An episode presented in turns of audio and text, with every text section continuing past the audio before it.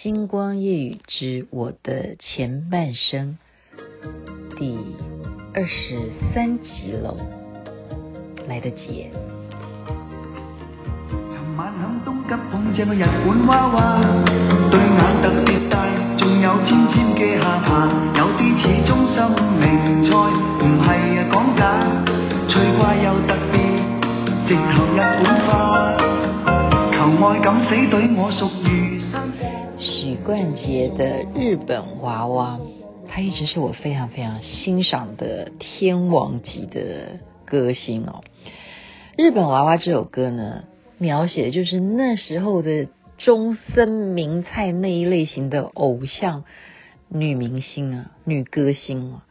我们台湾的女孩子也都会打扮成那个样子，我就是那个年代那样子的人，那样子的工作环境。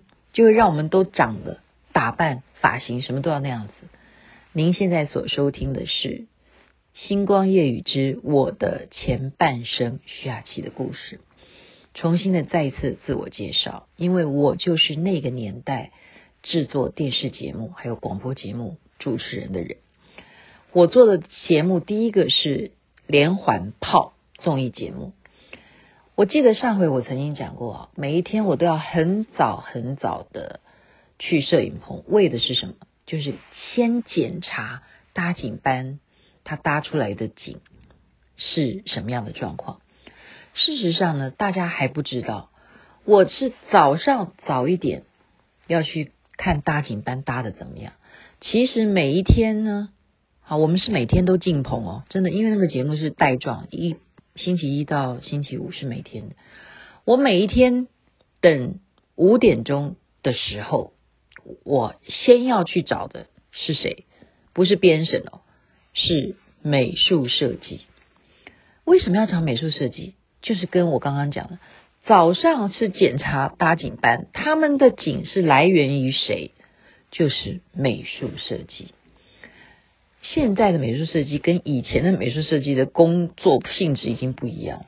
那时候的美术设计是要干什么呢？它就是因为我们有摄影棚啊，第一棚的尺寸在华视来讲，当时算是大的。二棚、三棚、四棚、五棚，好，就是七棚，总共只有七个棚，每一个棚的规格都不一样。那要轮啊，看你是今天是星期几是。哪一个棚，它只能够这么小的规格，它只能够容纳多少场景？那就是牵扯到你编剧，你要编什么内容嘛？你不要找茬，所以我们编剧不好当啊。我们明天要演中国电视史，我其实你想法很多，可是你的棚就只有一棚的话，或者说你只有五棚，那更小了，对不对？一棚，那它的是属于长型的。你要告诉美术设计，所以他就要开始画图，然后呢，搭景班的人就要按照他画出来啊。他比方说一个长方形，这跟数学有关嘛？对，这一个角落他把它规划成啊，明天他需要一个公园景，然后上面那边的角落他需要一个办公室，然后这边一个角落啊，他需要呃一个这个卧室或什么的。它就是有这样分呢。我现在讲说卧室，那就牵涉到什么？陈设、道具。卧室你要怎么样看起来像卧室？你除了有景片，除了必须要有窗户，然后你还要什么？床铺啊，那床铺真的就是要从道具间搬过来的。所以你想想看，你如果一个剧本一个场景，为什么它的规格？第一件事情就是场景。你要让大家很忙吗？哦，你你讲得出来，他就要画出来啊。然后明天一早，制作人就是我，因为我是属于鸡婆型的，我就会先去看。哦，等一下，澎恰恰，等一下，这个许孝舜，等一下，郭子乾，他们要来演的这个公园景，今天打开中国电视史，今天为您介绍的是。广告卖药片，然后我们就需要一个公园，然后这个太太就是拿一把雨伞，这时候走着走着就说：“太太，你要去哪里？我先生感冒咳嗽流鼻涕，我要去帮他买某某牌糖浆，哇，真是好妈妈。然后又一个太太拿着雨伞走出来说：“太太，你要干什么？我小孩咳嗽、感冒、流鼻水，我要去买某某牌糖浆，真是好妈妈，对不对？”这个是什么场景？然后接下来婆婆就拿伞也是出来，真是好婆婆，全世界人都要买那家的糖浆。这就是我们当时要去形容一个广告卖药片。那这个公园，这是最开心的搭景了。为什么呢？因为公园不需要景片，公园就直接是天幕，然后你只要打一点光，有蓝光的感觉，就好像户外，就取代外景。然后你就加几棵树，然后再摆一个公园椅。然后就几个人拿把雨伞，就在那边卖什么牌的 感冒糖浆，他们就演，不容易耶。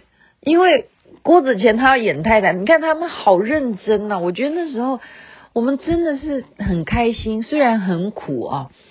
我们看到这个公园景，对不对？如果我现在举例给大家听，一鹏，如果我还很贪心，我希望能够再多一个场景。公园景是最好利用的，因为它没有景片嘛，我就可以再去请郭子乾到后面的景片布景搬那边去搬一个片子过来，再重新噔噔噔噔噔，再变成一个办公间，就搭几个景片，然后他们敲敲打打能够支撑住，然后再想办法再去道具间再去找一个办公桌来，然后办公椅来，这时候碰狗他就可以演一个坐在。办公椅上面，啊，啊！打开中国电视时，我们来看这位先生，他为什么没有办法坐下去呢？还有，他为什么站起来的时候走路像螃蟹一样呢？啊啊啊，原来就是卖痔疮的药，然后每一个人走路都是那个样子。那是什么环境？就是要有座位，让他坐不下去，或者是。从座椅上面站起来的时候，要走路就是那种有需要吃这个药的感觉，就是刚刚的公园景最好了，因为赶快可以多一个场景，两个景片就可以让他演这一这一幕戏。那怎么样？就是编剧啊，编剧你要不要找麻烦呢？那但是你又多了一个广告嘛，你这样刚刚从一个雨有拿个雨伞卖糖浆，好。感冒了，现在可以改成卖痔疮药，就同样都是公园景来的，这就是变化，就是变化。然后呢，你再把它的陈设稍微改变一下，就刚刚那个卖痔疮药的这个景呢，再多加三个办公桌，就变成另外一家办公室。这时候就有杨丽英跑出来，哦，他就怎么样，畏畏缩缩的，就很自卑的样子。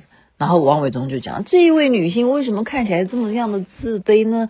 别人都是抬头挺胸的，这一位女士她为什么在这个时候不敢看周围的男同事，总觉得自己矮人一截呢？此时她拿起抽屉里头的一颗药丸一吞下去，然后杨丽英就可以演出努力能让你。美梦成真，哇！就抬头挺胸，就这样子，万丈高楼平地起呀、好，就是这样子来的啊！就告诉你说，我很满意。他刚刚是一个痔疮药，现在可以卖另外一种药，但是真的有这种药吗？那是那个年代，所以一个公园景，它变化就靠我们大家合力啊！要去跟搭景班的人要搞好关系，他们才会提供你景片啊，而且是你自己搭，又不需要麻烦他们，就算了。你们不要把我的景片弄坏。所以很多时候，我们又要负责演，还要负责去盯道具、盯景片啊，不容易。郭子乾啊、许孝舜啊、碰过啊，所有我们这些啊、小琪啊，当时我们的成员。真的是很可爱，很辛苦，可是也造就了收视率的啊高收视率，就赢得了观众的喜爱、掌声。这些回忆呢，现在想起来是很甘苦，真的很甘苦。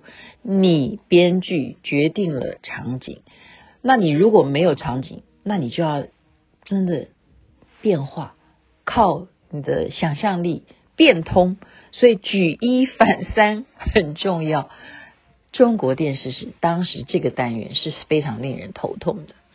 啊，今天就跟您讲，那个时候我们在一个棚里头要演外景的事情，每一集都是这样的情况，所以很辛苦的。但是大家喜欢，我们就高兴了。你还记得这些内容吗？我的前半生今天第二十三集分享给大家，祝福您一切美好，期待下一集哦。